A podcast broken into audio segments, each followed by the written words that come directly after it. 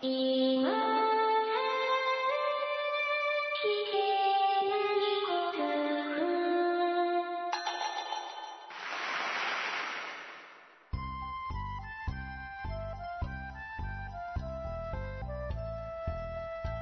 スコアを忘れるための文化系ゴルフポッドキャスト、今更聞けないゴルフを始めます。まこっちゃんよろしくお願いします。松尾さんよろしくお願いします。さて、まこっちゃん。はい。えー、今週はですね、はい。えー、一つちょっと告知をさせていただかないといけなくなりました。はい。いや、別に嫌なことじゃないんですけれども。えー、今更聞けないゴルフ関東オフ。はい。なんと、ラウンド付き。ほう。しかも、セグウェイラウンドだそうですよ。ほう。ラウンド付き。ラウンドもあります。誠はつかない。誠は残念ながらつかない。いや、つけていいですよ。 いや、つけれないよ。これ、来れるんならね。まこっちゃんは来られないだろうから、い残念ながら松尾だけではあるんですけども、まあ松尾だけでもいいや、僕は参加してやるぜっていうような方は、うん。えーっとね、今、あの、メールフォームを用意してます。参加応募メールフォームはい。参加表明メールフォーム。ああ参加表明ね。うんえーメールフォームから参加表明をしていただいた方に限ってになりますので、別に限ってってことはないんですけど、一応そこにみんな、あの、参加表明、え例えば、この日は来ます、この日は来ませんみたいな、うん。うんうん。えーイベントとしてはですね、えー、あ、期日、 2 days なわけ 2days です。えええっ、と、期日ももう決まってますので、告知しましょう。はい。 6月の26日うん。に松尾到着します。金曜日です。関東の方にね、えー、まあ東京ですね。東京ですね。はい。羽田空港に到着しまして、はい。で、夕方から松尾さん飲み始めようと思います。うん。ので、うん。松尾さんが飲んでいるなら、一緒に飲んでやろうじゃないかうん。というような方がいらっしゃれば、うん。うん。お越しになるもよかろう。おう。うん。ただ松尾さん近頃ですね、うん。すぐ酔っ払っちゃいます ので、あの、早めに来られた方が、うん、えっと、う正気の松尾さんとはお話できるかもしれません ね。うん、しかもなんかね、すぐ酔っ払っちゃって、なんか二次会行こうかっていうようなじもう時間帯にはもう、なんか、出来上がっちゃって出るの来ね。上がっちゃってるんですよね。うんね、二次会にすっげえ綺麗なお姉ちゃんのいるお店に行ったじゃんって言われたのを覚えてなかったりしますからね。 ひどいもんですね、もったいないね。 もったいないよ、うんお金だけなくなってるんだろそうなんです。気づいたらそうなんです。そうなんですそういうのはすごくもったい、えーもったいないのはいいんですよ。うんなので、えー遅刻して来られる方もなるだけ急いで来てくださいという感じです か。別に遅刻してきてもいいですよ。で、まあ、その、それがもう一つと。で、よ、翌日ですね、えー茨城県のうん。アジアトリーデカントリークラブという、うん翌日は27日です、6月の。はいうん、梅雨真っ只中なので、うん。まあ、雨が降ったら結構です。ずぶ濡れです。なるほどね。雨天決行ってこと雨ね。天結構です。うんうんはい。で、濡れながらラウンドしましょう。はい。うん。で、6月27日に、アジアトリデカントリークラブという茨城県の、うん。結構平たい、あれ、河川敷なのかなよくわかんないです。うーんけど、えーセグウェイが用意されているコースだそうで、おう快適にラウンドできるのではないかうん河川敷得意ですからね。。と。あ、せん、得意ではないですけどね 得意でも河ない川敷が得意でじゃなすけかったらど。どこが得意なのよって話しておきますう。ん、いや、得意でもないですけど、はい。まあ、松尾さんがどのくらいゴルフがうまいかを見に来るのもいいでしょうと。はい。うん。で、ゴルフっていうのはですね、こればっかりはちょっとやるせない競技でございまして、どうしても松尾さんと一緒にラウンドできる方は3人になってしまいます。はい。大変やるせないじゃないですか。はい。うん、他の皆さんは、まあ、あの、その組で渾身を深めていただきたいんですけれども、まあ、松尾さんはちょっと別の組にいるという方もたくさん出るかもしれません。うん。ので、ぜひ、その日も懇親会がしたいと。うんまた酔っ払うかもしれませんけれども、はい。というようなつもりでおります。で、要するに26日の懇親会に参加表明、27日のラウンドに参加表明、 27日の懇親会というか、まあ、ラウンドの反省会みたいなことになると思いますけれども、そちらへも参加表明と。で、27日だけゴルフと反省会に行こうかなっていう方は、そちらだけ行くよ行くよと。26日は欠席って。そういう形で、あの、参加表明ができるようにメールフォームを用意しておりますので、えーそちらの方に目を通していただきまして、うんでポチポチポチといろんなことを書いていただいて、で、送っていただきたいというようなことをちょっとあの番組冒頭にお願いしようと思っているわけでございます。ぜひあの、たくさんの方とお会いしたいなとは思っておりますので、え、あの、なんと申しますか、え、何の変哲もないおっちゃんが来るだけではございますが、 松尾以外の組はギャラリーでついて回ったりしてね、あライダーで。あ、ああ、ずっとみんなから見られるっていう、なんともうんそん嫌なな、。うん、そなんかね、うん結構忙しいゴルフ場さんみたいで、あんまりなんか、そんな、そんな余裕かましてられる感じでもなさそうなんですけどもね。うんううんん、ので、まあ、ちょっと実際ラウンドに関してはどうなるかわかりませんけども、あの、関東の方にもですね、漢字を引き受けていただいている皆さんがですね、うん手ぐすね引いて、 うんうんそれがですね、うんついさっきですけど、うんえーその漢字、えっ、と、今日は3名の方が、はい。 3名の漢字の皆様が、 3名も漢字がいるんだね。はいもう何ですか、今日、あの、会議をやり ますと。東京の居酒屋で集まって、早えな。早えよね。もうなんか始まっちゃってる感じじ ゃん、もそううオフ会の、そうなの、あそうなれの。あれが。そうなの、そうなの。松尾抜きで始まっちゃってる感じな の。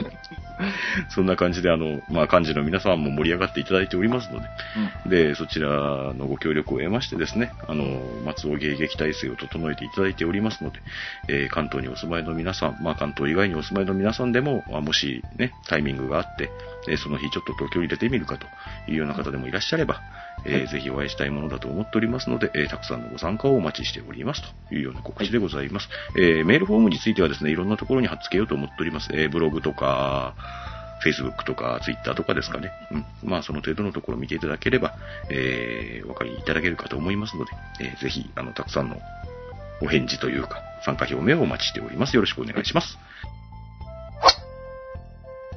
さて、はい。うん、まあちょっと、あの、長ったらしく、えーオフ会の話ばっかりしてしまいましたけれども、えー皆さんのメッセージを読まないと、というか、近頃メッセージがいっぱい来ますね。ありがたいですねそうかありがとうございますあ。りがとうございます。えー海外の方もですね、メッセージ、あの、ブログコメントできるようになりましたので、ぜひたくさんのメッセージ今後もお待ちしております。先々週だったっけかね、先週だったっけかね、えーチェックゴープロっていうあの、ボールをブーンって回して、えーボールの、何重心ラインうんうんうんを出して、そこに線を引くよっていうのが、まああったじゃないですか。で、ありましたね。うん、数千円とか言ってましたけど、値段調べてみましたらですね、一番安いお店でだいたい3000円ぐらい、うん。送料含めても4000円なんないかなっていうところから、えー高くても5000円にならないぐらいかなと、うんそのくらいな価格帯系のようです。はいまあ、騙されても痛くないぐらいの値段ではありますよね。うん。で、それでですね、えー、ひいひいじじいさんがおっしゃってたには、あの、替えペン変えペン、はいはいはい。うんペンが、あの、インうんインクがなくなってつかなくなっちゃって、うん。で、お困りとうん。いうようなことで調べました。うん。ところ、うん。えっとですね、あおへん、なんというか、皆さんからのお声はいただけなかったんですけども、松尾さん独自で調べましたところ、うんえー株式会社ブロッサムという会社さんで、うん。まあ、お取引があるみたいで、うん。えー替え用ペンの4本、うん。うんえー黒の単色のセットが、えー1600円税抜き、うん。で売られれておりました。うんうおそらくここに注文すると送ってくれるんじゃないかなと。で、えー単色セットじゃなくてなんかいろんな色の4色セットも確か売ってたような気がしますね。段忘れちゃいましたけど、同じだったかな。うん。ので、株式会社ブロッサムさんっていうところの、えー株式会社ブロッサムチェック GO プロとかで検索していただくとおそらく、うん、えーそのサイトに行き当たるんじゃないかなと思います。ので、えーチェック GO プロのペンで困ってらっしゃる皆さんはこちらでご購入されるといいんじゃないでしょうか。ちょっと高いけどね、ペン1本400円とかね。ん。ううん。ん、まあけど、普通のペンはなんか中に入らなかったりいろいろするらしいんで、もしその純正のペンが欲しいということであればそちら探してみられてくださいというのをちょっと、えーメッセージの前に。で、えー、ひいひいじじいさんからもう一つメッセージを、今週今週用のメッセージをいただいております。はい。はい。えー、ボールスタンプについて、うんうん。えー、暫定球を打って、最初の球と後で打った球を識別するために、うん。同じメーカーのボールを使用する場合、うん、私は番号を1、2、3とか揃えて持っていくようにしています。うんうん。 1番の次に2番を打って、2番の次に3番を打つんですね。うん。この間、友人とラウンドした時、同じメーカーの同じ銘柄のボールを使用していたことがあり、うんえー自分のボールを他人のものと識別する必要性を感じましたう。んうん。それで最も手軽だと思ったボールスタンプを探し始めました。ありますね。うん。僕も使ってます。はい。はい。ボールに念を込めるため、 念を込めるた め、小鳥とかワシとかアホウドリとか探しましたが、なるほど。うん意外とメーカーのゴルフに入れ込んでない方がデザインしているというか、なんか、えーセンスのないものが多くて困りましたと。うん。しかしようやく気に入ったものを見つけて発注し、手元にスタンプが来たのですが、いらないボールに隙間なく押して練習したにもかかわらず、本番で1ダースのボール全部に押して、満足のいくように押せたのは1個か2個で、うんう。うんん、あとは全部やり直しでした。アルコールでインクが消せるので何度もやり直ししていると、そのうち白いボールがブルーに染まってきてしまいました。 なるほどね。えーメーカーはテストしてから世に出しているのかどうか疑わしいと。うんうんスタンプはボールの面と同じ形にするべきで、誰でも熟練なしに押せるものを考案してほしいと。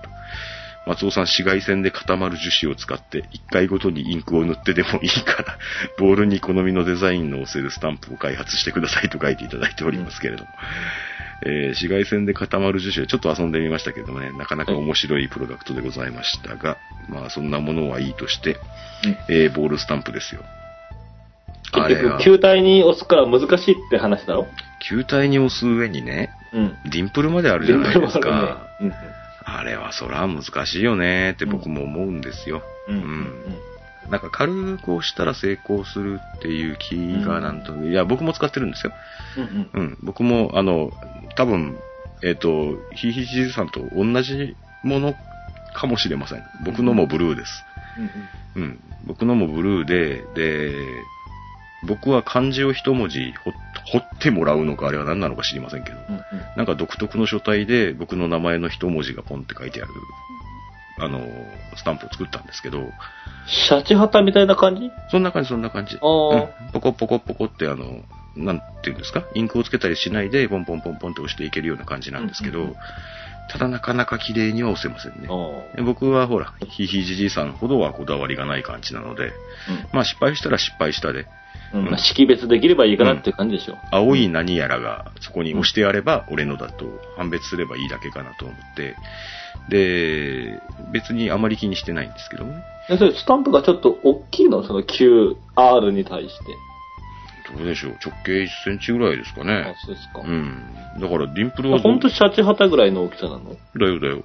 う。うんん。だからディンプルはどうしても絡んでくるんで、うんうんで、ギューって押すと潰れるし、うんうん。そうだよね。 で、軽く押すとディンプルの底に当然つかないはずでしょ。うんうんうんなので非常に難しいのは難しいんですよ。けど僕はもうあれは失敗するものだと思ってますので、 まあ別に、うん、それでいかんとは思いませんけど、うん。かっこよくやろうと思うとなかなか大変ですよね。皆さん手で書かれてるんですかね、ボールの自分の識別マークっていうのはね。うん、そう。まあちょっとわからないですけどもね。ううん。で僕は、えっ、と、その、一応、失敗しようが成功しようが、これでいいやってなって、で、えー、番号を1234って、まあ僕もまこちゃんも、あの、なんですか、ロストボール使いですけども、高級ロストボール。 高級ロストボール使いまあですけど宝探しみたいな感じで、よく。。あそうですよね。はうい。ん。高級ロストボールを僕もまこちゃんも使いますけど、うん僕の場合は、えっ、と、1234、1234、1234って使っていきますね。うんはいまあ、そのためにウミガメがあるんですけどもね。うん。おっと、ウミガメのヒントがちょっと出てきたぞ。まだ、まだあの正体はばらしてないですけど、まあ、うん、けどもう想像すりゃわかるでしょうとも思うんですけどもね。うん。僕のキャディバッグにはウミガメというやつが入ってまして、自動的に1234と出てくるようになってますというようなことですね。はい。えー、なかなかウミガメを作る時間的余裕がいやけど、ちょっとうん近日中になんとかしないとまずいなとは思ってますけど。もうサイトの体裁がほとんどできてるんですけどもね。 あと品物並べて写真撮るだけなんですけど。もうちょっとお待ちください。すいません。はい。というわけで、ひいひいじじさんありがとうございました。ありがとうございました。スタンプに関してはちょっと悩ましいですね。うん。ので、まあそんな感じなので、スタンプ買われた方のレビューも大体そんな感じです。うん。ちゃんと押せねえじゃねえかってこと怒ってる方も多いですし。うん。そんなもんだっつって僕みたいに納得してる方もいらっしゃるような感じですね。はい。まあ、そういうわけでございまして、えー、ひひじじいさんにはお役には立たなかったかもしれないですけど、うん、けどありがとうございました。ありがとうございました。え続きまして、はい。えー、宮崎の太陽さんからいただいております。ありがとうございます。ありがとうございます。いつも楽しく拝聴してます。久しぶりのコメントです。お久しぶりです。えー、寝てるハザードの話も、 あ、寝てるハザードというのは奥さんの話ですね。うんうん。えーひとしきり楽しみたいのですが、置いといて、自宅パッティング練習の件です。はい。はいはい。えー私も坂道のついた安いものを購入して練習しましたが、効果はいまいち。ってういん。うか、楽しくないと。ああ、楽しくないとなかなか続かないもんねそ。うですよね。う。うんん、反復ほど地味なものはありませんと。うんうんそんなある日、うん。うん。スマホパターなるものを発見し購入。うん簡単に説明すると、パターマットに付属品の、えー QR コードの印刷された、ふえー薄いシートを引き、えーススタンドにスマホをセットし、専用アプリで QR コードを読み込ませ、えーパッティングしたらそのシート上を通過する速さや方向性を測定してくれる優れものです。おう。 うん。何が一番いいと言いますと、えーカップインの音がリアルと。はははうんえーゲーム性の高いグッズですので飽きずに楽しめるはずですと。上達は約束できませんけど、と書いていただいております。宮崎の太陽さんありがとうございますあ。りがとうございます。これはまこっちゃん知ってましたかいや、僕はあの、ピンっていうメーカーのほら、うんパターン。うん。あれにスマホをつけて、えーっと、パターそのものにそうそうそう。 iPhone を組み込んでしまうんですよね。そうですそれは知ってましたけど、うんうん、僕もそれは知ってます。はい。それは初耳ですね。でしょうん僕はスマホパターは一応知ってたんですよ。うんうんえー宮崎のさ太陽さんがおっしゃってるのは、ああ、これも値段調べてくれよかったな、忘れてました。ごめんなさい。うん。あ、有料なのね、じゃあ。えっとね、それをお、その、えっと、いわゆるカップになる部分のうん。シートがあるのよ。うんうん。シートに、まあ、ここがカップですよって印刷してあるようなものがあって、うん。それを、えー覗き込むような形で、例えばスマートフォンみたいなものをうん設置するのよね。うんうん。で、その覗き込む形にするために、その、うんえー専用テーブルがいるわけ。ああ、なるほど。えースマートフォンがそのカップのあたりを、うん。えースキャニングしているような状態で設置しておくのね。うん。そしたら、えっ、と、ボールが入ったら、スマートフォンが、まあ、カランっていう音を出してくれたり、うん入った入らないの判定もしてくれると。うーん。おそらく、だから、あの、強く打ちすぎたらうん入らないとか、うんうん。そんなところもあるんだろうと思うんですよね。うん、強く打ちすぎたら、まあ、当然跳ねて、うんうん。ね、入らないことってよくあるじゃないですか。うん。うん。で、まあそういうところを、まあスマートフォンが判定して、で、ゲーム性が高くなるうん。と。うん。で、面白くできるんじゃないのというような商品みたいです。ほうう。ん。これは非常に面白そうなんで、僕も、うん、あの、パターマットを広げるスペースを考えたら、うん、やってみたいものだと思いました。はい。うん、まあ、スマートフォンパターンに関しては、まあ、まずはちょっと検索してみていただいて、うんはい皆様状況が合う方はぜひ導入されてみるのもいいかもしれませんねと。はい。大変楽しそうでございます。というわけで、宮崎の太陽さんありがとうございました。ありがとうございました。えー続きまして、天ぷらマークさん、いつもありがとうございます。ありがとうございます。いつも楽しい配信ありがとうございます。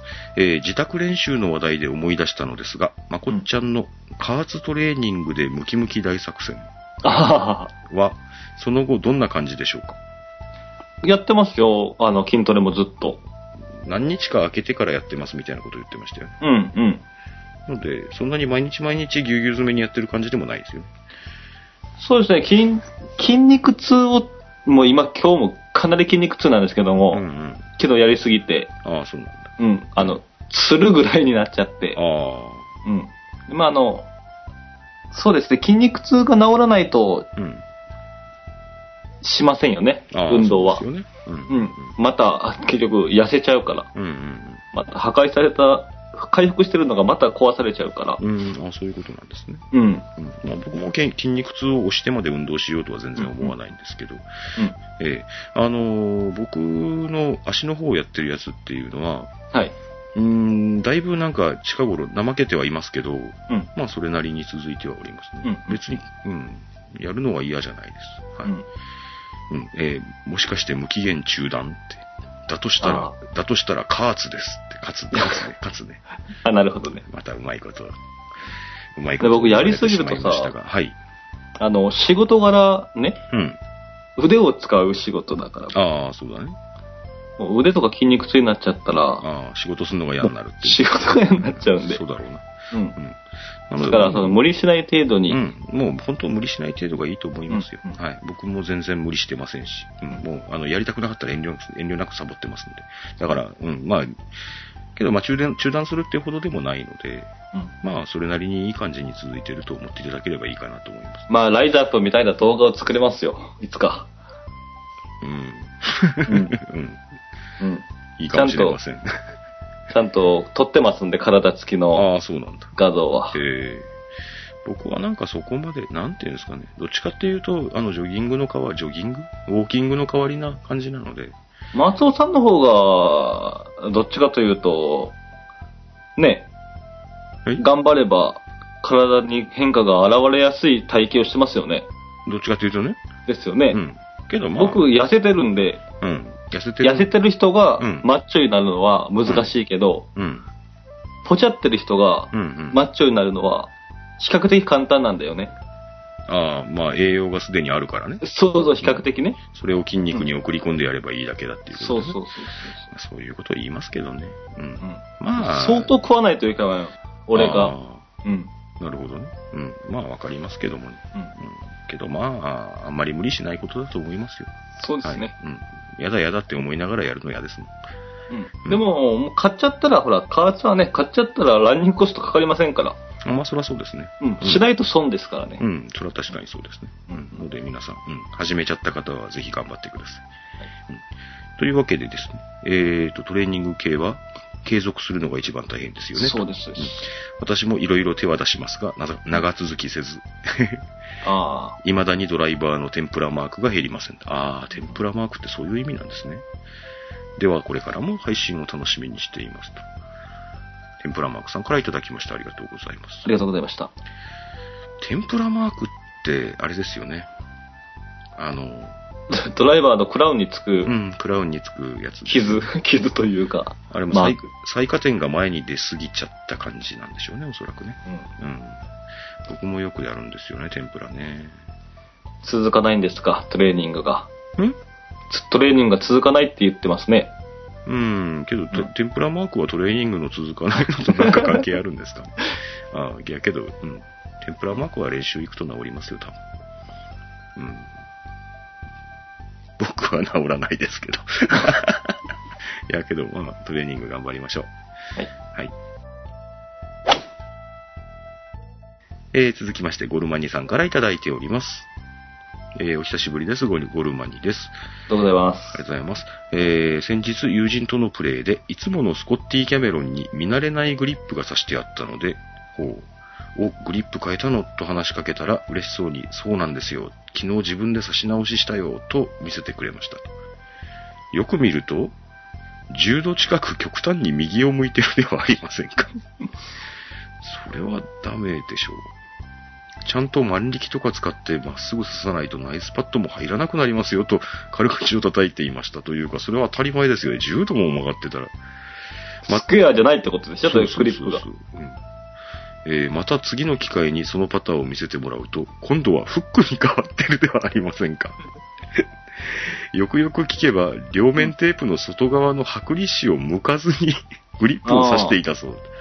ああ。道理、動動くってことくんでしょうね。 だったらね、そらそうでしょう。くるんくるんね。道理でスーッとグリップが入ったわ、と大笑いになりました。 そんなバカな。それはダメでしょう。ああ、けど知らない方、えけど自分で初めて刺した人は、 ああ、まあ、チャレンジして、チャレンジしたといチう。ャレンジ、初めてチャそレンジれはしたんでしょうね。うん、それは評価してますよ。評価しますけど、 うん。いや、それは、皆さんも気をつけてくださいと書いていただいてますけど、それは気をつける前に考えてくだ さい。そうですか。何のためにテープ巻いてると思ってたんですかね、この方は。いや、まあ、けど、うん。知らない方いらっしゃいますかね。グリップの中には、まあ、両面テープがありまして、はい。その両面テープでただひっついてるだけなんですよね。うんうん。ただもうグリップ中に両面テープがあるので、もうグリップ抜こうと思っても当然抜けないですし、うん。まあ、べったべったにははっついてるような状態になってますんで、うん。そういうこと です。知らない方グリは。ップを外すときに気づかなかったんだろうかね。ああ、そうだよね。それがひょっとしして、 ひょっとして、あ、でも新品だ、新品あまあそうだよね。そんな頻繁にね、あの、グリップ付け替えないからね、も ともとそんな感じで入ってたなら面白いけどさ。ていやス、ポーンで抜けたっていうなら、あーもらい物、もらい物パターンかなんかでさ。 あー、あーあー、あーまあそれはないだろうけど。いや、まあ、例えばそのテープが、うん。何えっ、と、刺しやすいけど、うん。その後密着するとかいうような機能があるテープだと勘違いしてたとか。ああ、なるほどね。だったら、まうんあ、わかる。一日置けば、うんやろ一日置けば、うんかあのひっつくんだ。中で固まるとか、そういった機能があるとか思われていた可能性はあるよな。なるほどね。うん。まあ、えっ、と、あれ普通の両面テープですんで、 えっとき聞いてる方でご存知ない方は、僕はかろうじて自分でグリップ交換したことありますんで、一応知ってますが。うん。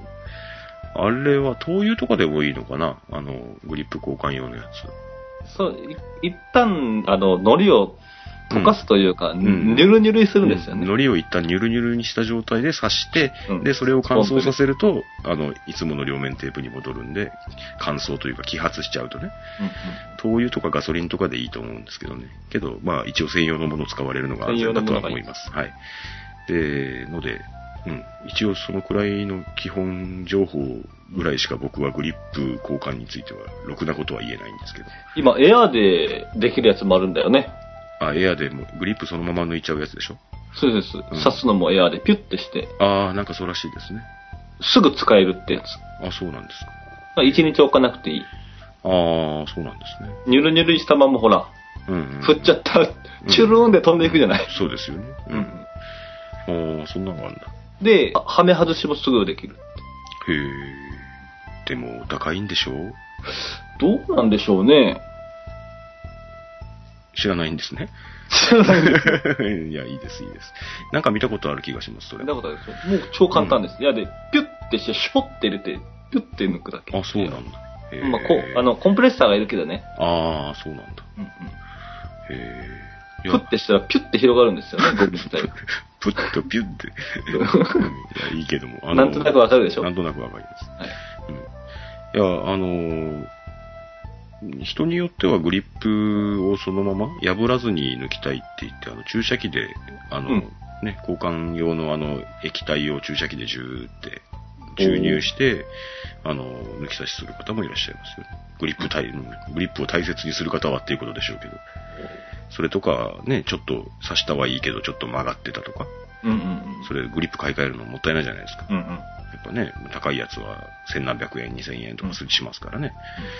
まあそういうのも覚えておかれるといいのかもしれませんね。あの、100円ショップの注射器でジューって注入してやって、あの、根気強くやると外れるそうですよ。おーうんうん。ので、そういうのも試してみられるのもいいかもしれませんね、というようなことで、えーグリップ交換の時は一応なんか交換の仕方を教えてくれてるサイトとかいっぱいありますんでですね。 そうですねそ。ちらの方いっぺん見られる方がいいと思います。というわけで、車にさんありがとうございました。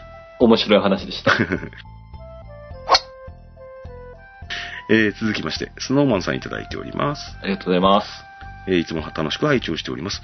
えー先日の配信でタイトリストのグローブを推奨していた一人でございます。す いません、すいません。いや、ディスったっちゅうか、えーいや、あの、なんか、うん、うんその、うん交換対応が気に食わなかっただけなんですけど、うん。えー本当に残念かつ申し訳ない気持ち です。いやいや、そこまで言われんでも。えーしかしタイトリストプロフェッショナルだけではありませんと。うん。性能、肌触りなど負けないグローブがありますと。もう一つご紹介いただいております。あ、ありがとうございます。キャスコの、うんうんうんキャスコってもともとグローブ屋さんですよね、あそこうん。は。そうですうね。ん、なんかそうだと有名ですよね有名ですよね。キャスコのシルキーフィットです。お名前からしてシルキーだ ね。シルキーだねじゃなくて。シルキーなフィットなんですね。うん。いいですと。おう高いですけどと。ああ、高いんだ、やっぱり。いずれにしても今度は破れませんようにといただいております。うんノーマンさんありがとうございます。キャスコですよ。キャスコってなんか微妙な立ち位置のメーカーですよね。うん、そう。派手さはないよね。派手さはないですよねう。ん。でもいいものは作ってるんだろうけど。なんかそんなイメージありますうよ。ん、そういうイメージ、俺、俺の中では。うん。キャスコの、なぜ、なんでですかね。ドライバーの印象もないし、アイアンも印象もないんだけれども、ユーティリティの印象がすごくでかいという会 社ですね。 そうなんですね。あれはクラブまではちょっと調べたことないな。キャスコ、あとはウェッジがなかったですっけおお。俺、グローブではよく調べてましたよ。ああ、いや、グローブはもうもちろん、うんもともとグローブ屋さんなはずですから、うんあそこ。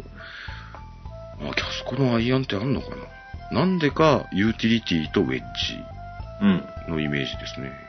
あれ、ロストボールでもよく見るな。 見ます、見ます。うん。